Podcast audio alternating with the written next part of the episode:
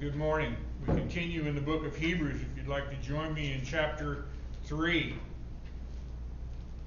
I would call this morning's study part 2. This chapter 3 is a warning, a warning to God's people. And that's exactly how we started off this morning in verse 12. Look with me, if you would, at Hebrews chapter 3, verse 12. What does our Lord say to you and I? Again, not to the world, to his people. Take heed, brethren. Brethren. Brothers and sisters in Christ, those who are partakers, as we will see in a moment, partakers of the divine revelation of the Lord Jesus Christ. Take heed. What? What do I need to take heed of? Well, I, I'm, I'm saved in Christ. Can I just go about and live my life any way I want? No. Take heed, he says. Folks, I'm talking to me. You may not need to hear these words, but I need to hear these words. These are words that John Reeves needs to hear. John, take heed. You do need to be concerned. You are weak in the faith. Take heed, lest there be any of you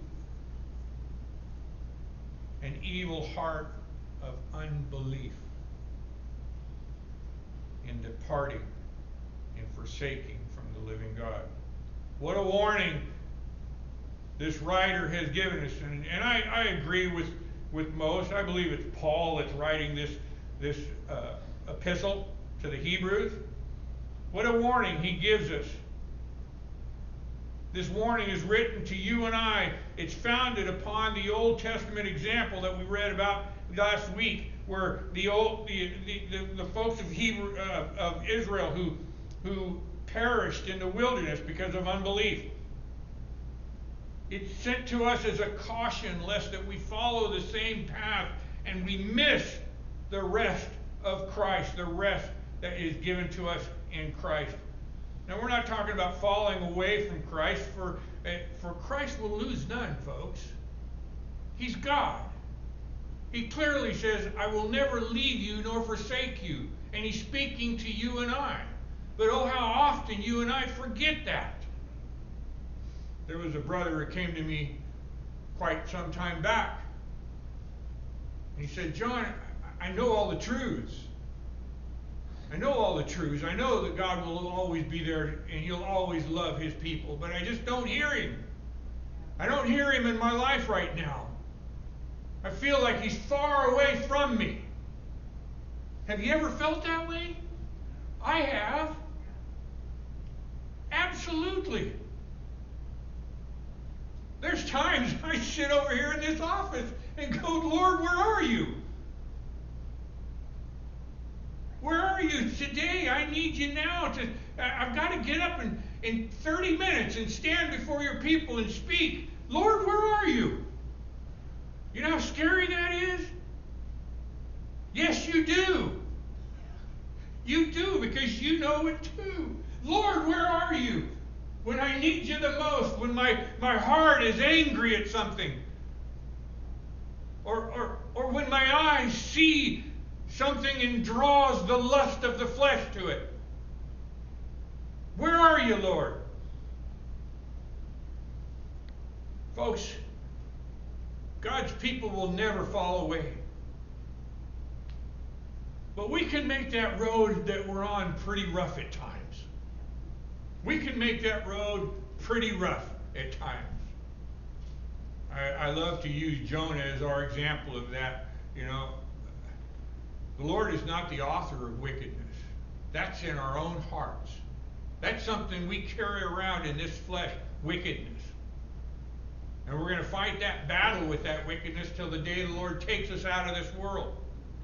But Jonah, in his wickedness, ran from the Lord, and the Lord allowed that to happen so that he would learn. But what was the result of that? Was it not the storms of the sea that came up against the ship? And when everybody said, Who has caused this storm? Who has caused this, this terror, this evil upon us? Jonah said, It was me. I ran from the Lord. I did it. And cast him over the edge, and what happened? He was swallowed up by a fish. Can you imagine? And I've shared this with you, and I, I, I, I bring you back to this once again. Could you imagine what that must have been like? It says in the scriptures that the seaweed was wrapped about his neck. The waves were splashing over his head, covering him. Eh, eh, in, in, and this is all inside the fish. What terror! We should we talk about, oh, I, I just want to leave this world and sleep. I just want to go to sleep someday and wake up in God's hands. Isn't that, isn't that a wonderful thought? Isn't that a wonderful thought? You know how rare that is for people to do that? Some, it seems like everybody has got to go through something, a pain or whatever, something wrapped around their neck or some kind of loneliness or whatever you can think of. Even my mom had to go through something. She went through something as she as she passed from this world on to the next. Very rarely do we get to go off in peace. We can make this road that we're on very, very rough. Unbelief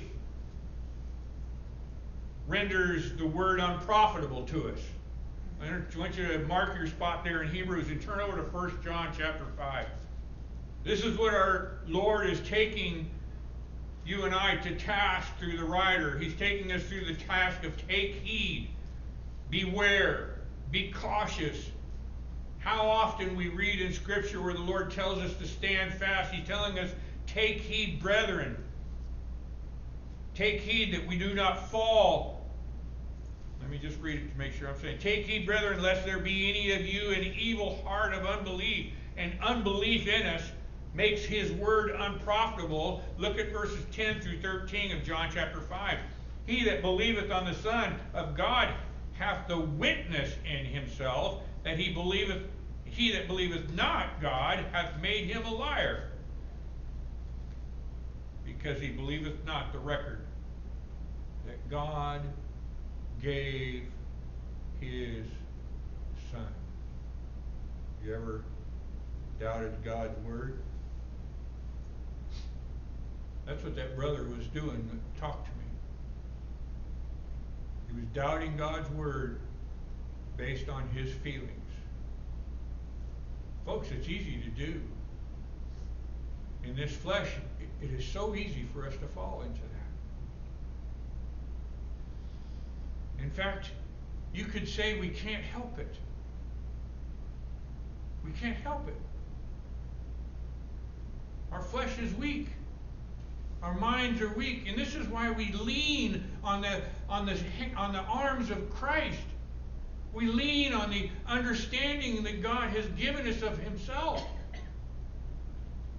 that all things we're going through are for our good, including that weakness, including that time of unbelief. Verse 11, this and this is the record that God hath given to us eternal life, and this life is in his Son. He that hath not the Son hath life.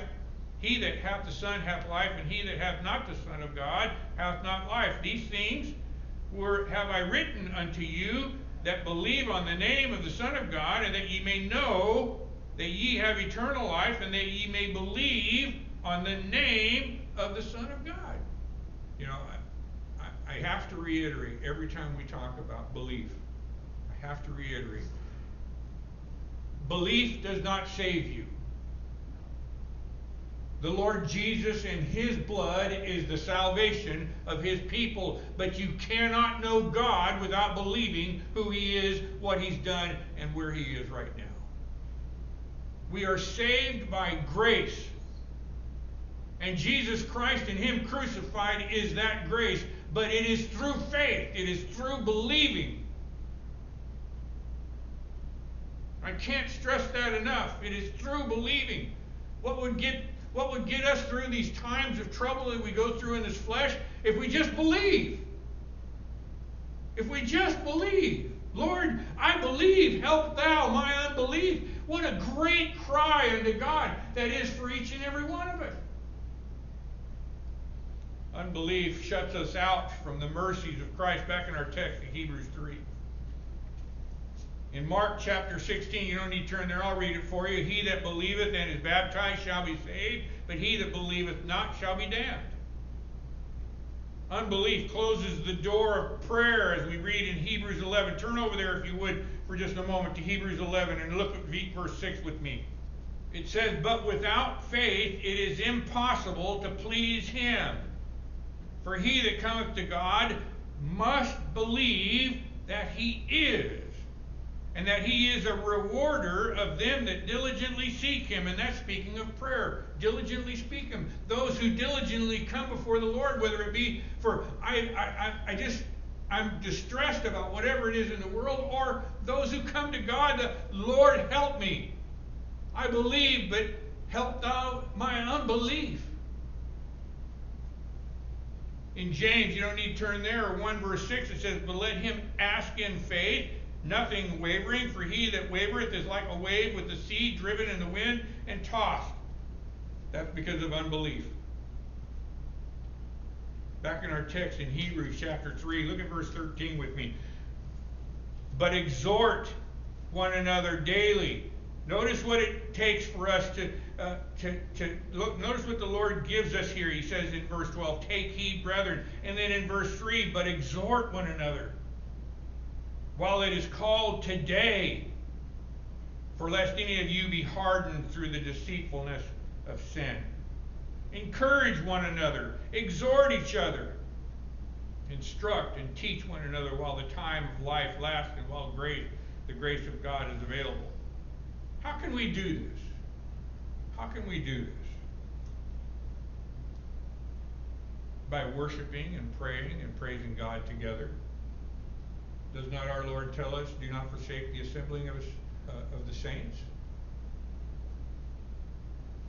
Coming together. We can sit over here afterwards. We've got 30 minutes. We can sit together out here on the porch like we do on some Sunday afternoons, on a Sunday afternoon, sitting in the chairs, talking, having a cup of coffee before the we say our goodbyes and go our own ways. And we can exhort each other. Man, I don't know. You know, I, I, just don't know, Brother Mike. I, I'm struggling. I'm struggling with this. I, I've got this thing I'm struggling with. You know what, John? I've struggled in that too. You know what, Brother Mike? I've struggled in that too. There used to be a group of ladies here that would get together and go and do things together on Sunday, on a Saturday afternoon. And it wasn't it wasn't some time where you would go and just spend the whole afternoon talking about scripture. But it was time for you to spend together. Just the ladies spending together some time and talking about what's going on in their lives. Oh, you know, I've, I've, I've had those same feelings. I've had those same feelings. Becky, Shirley, Cheryl. I've had those same feelings. This is how I dealt with them. I, I looked up this scripture and it helped me a lot. Or, or I, I know I just I put that aside because those thoughts are, are, are, are, disturbing to me and I put those aside and I just I just turn to the Lord because or, or like my mom would say to me, you got a problem, you put it in your hands like this and you put it at the feet of Jesus. You just you take it to the feet of Jesus. You see what I'm talking about exhorting one another? Are you with me in Hebrews 10? I almost forgot to go there, didn't I? in Hebrews chapter 10, verse 24, we read these words. Let us consider one another to provoke unto love and to good works good works.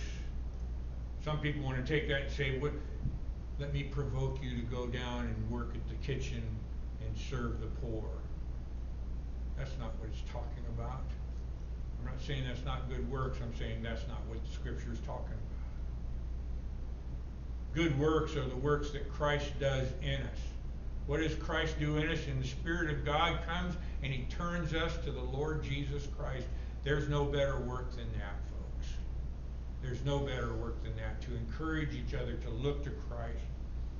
Let us hold fast the profession of our faith without wavering, for he is faithful that promised. Not forsaking the assembling of ourselves together as the manner of some is, but exhorting one another, and so much the more as you see the day approaching. How can we how can we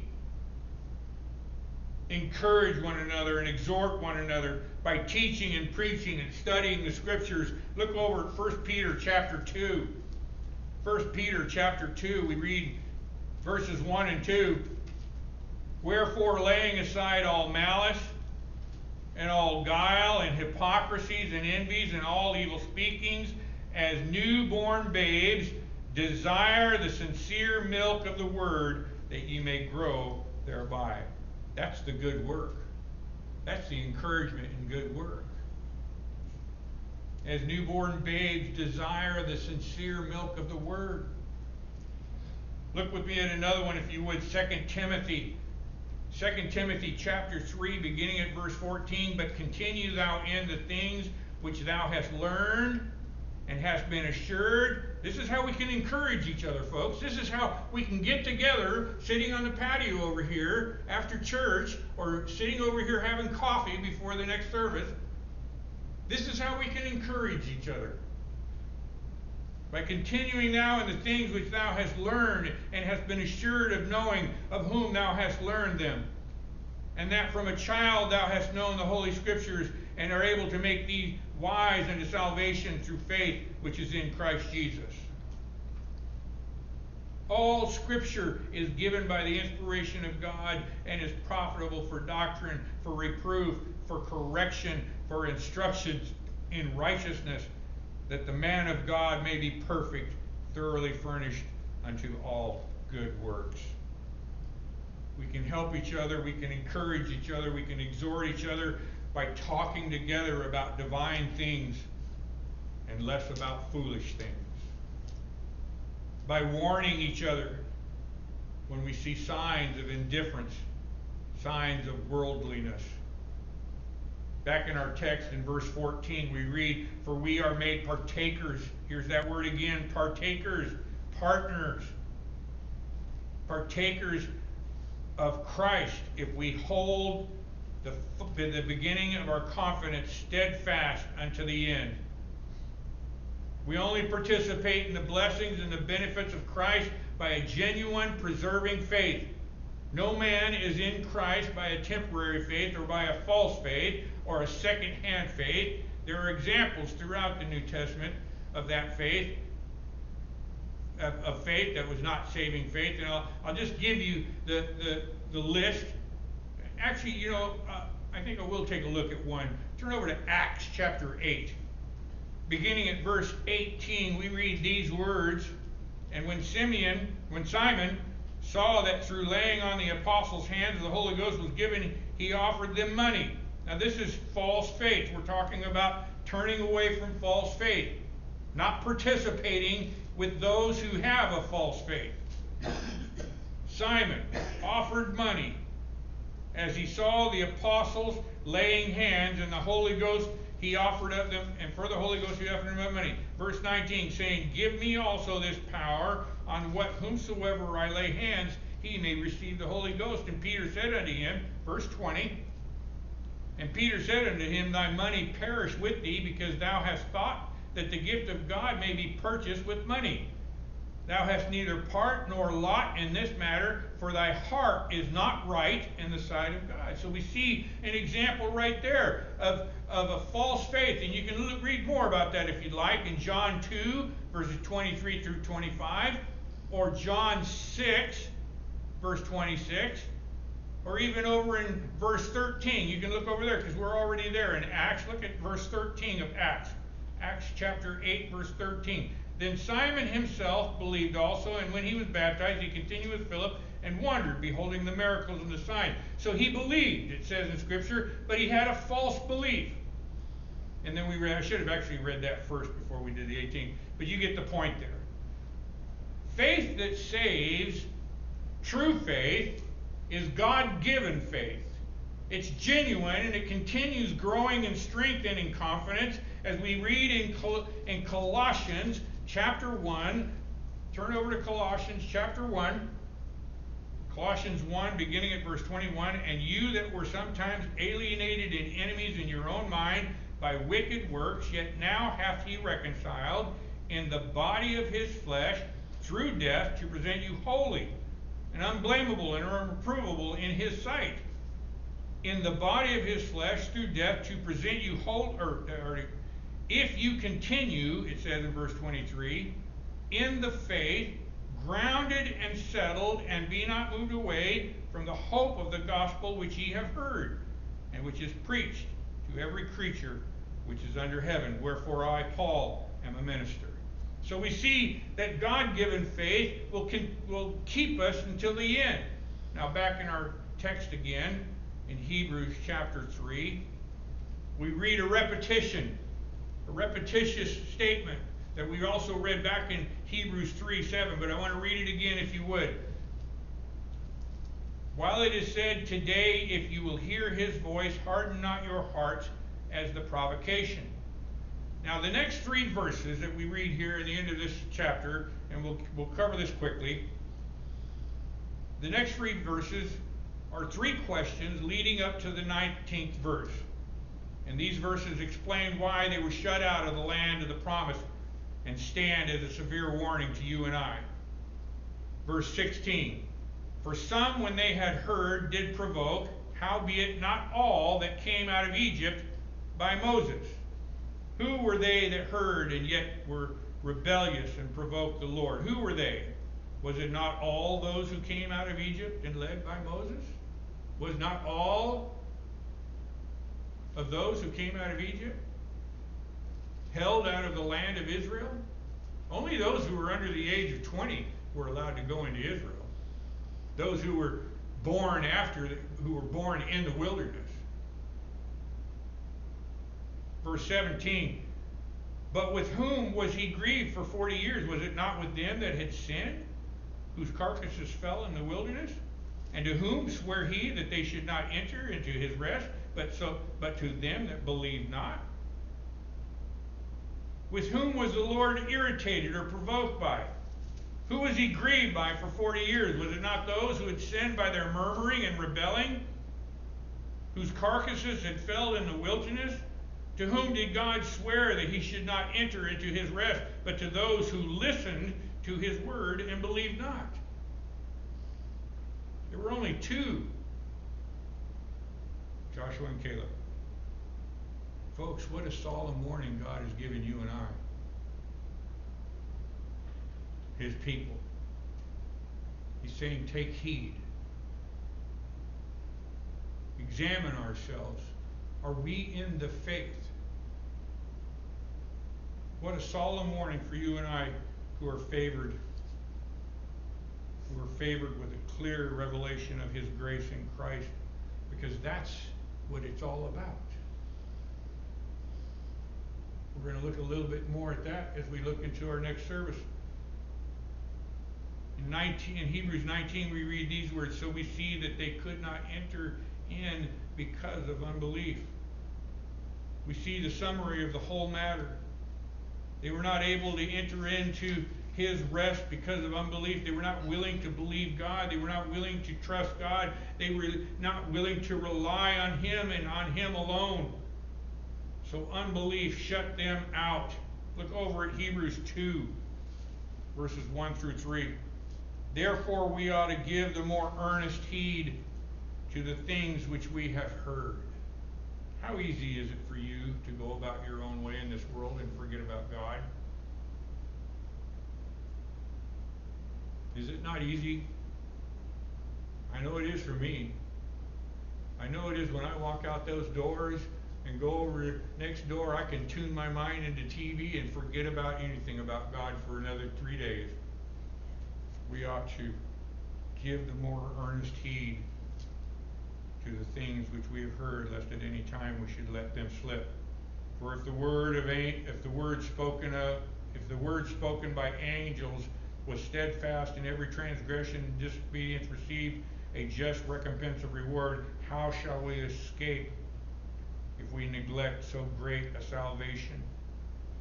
which at the first began to be spoken by the Lord and was confirmed unto us by them that heard him. You and I could and would be in that very camp that our Lord is warning us about. Do we not know one that was among us once before? One who preached the truths of God from this very pulpit? Who seems to have no desire at all for the Lord now? Could that not be, by God's grace, you and I as well? Look over with me at 1 Peter chapter 1, and I'll close with these words. I want to give you some words of encouragement. And no better way for me to give you encouragement than reading through God's Word, where we read this Peter, an apostle of Jesus Christ, to the strangers, to God's people, scattered throughout Pontus, Galatia, Cappadocia, Asia, and Bithynia, elect according to the foreknowledge of God the Father, through sanctification of the Spirit unto the obedience and the sprinkling of the blood of Jesus Christ. Grace unto you and peace be multiplied. Verse 3 Blessed be the God and Father of our Lord Jesus Christ, which according to his abundant mercy hath begotten us again unto a lively hope by the resurrection of Jesus Christ from the dead, to an inheritance incorruptible and undefiled, and that fadeth not away, reserved in heaven for you who are kept by the power of God through faith unto salvation, ready to be revealed in the last time. Take heed, but remember this. When we're holding on to that anchor, it's God it's God's anchor who's holding on to us and keeping us from floating around in the waves of the sea. He is the one who's keeping us, not us keeping ourselves. Amen.